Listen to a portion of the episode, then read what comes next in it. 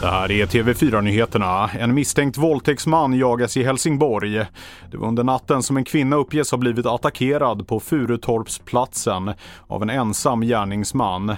En anmälan om grov våldtäkt har upprättats, och har du sett eller hört något som kan ha med händelsen att göra ska du lämna ditt tips på 114 14, skriver polisen. Efter flera olyckor och tillbud i samband med så kallade street race i sommar vill polisen nu ta hårdare tag mot problemet. I Göteborg, där 5 personer skadades förra helgen, riktar polisen nu blicken mot arrangörerna av bilträffarna. Vi hör Daniel Nolander, chef för lokalpolisområdet Hisingen.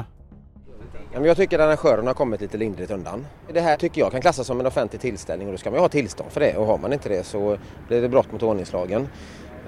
Och sen ska vi också börja titta på lite grann om det här är, man hindrar ju oss i vår tjänsteutövning, har också varit vid några tillfällen. Även ambulansen har blivit hindrad här ute, det är också allvarligt.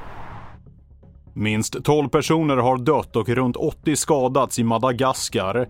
Tragedin inträffade i samband med öppningsceremonin av Indiska oceanspelen, där panik utbröt på arenan i huvudstaden.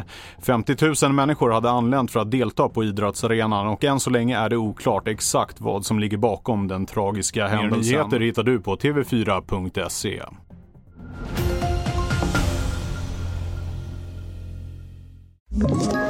Ett poddtips från Podplay. I Fallen jag aldrig glömmer djupdyker Hasse Aro i arbetet bakom några av Sveriges mest uppseendeväckande brottsutredningar. Går vi in med hemlig telefonavlyssning, och då upplever vi att vi får en total förändring av hans beteende. Vad är det som händer nu? Vem är det som läcker? Och så säger han att jag är kriminell, jag har varit kriminell i hela mitt liv. Men att mörda ett barn, där går min gräns. Nya säsongen av Fallen jag aldrig glömmer på Podplay.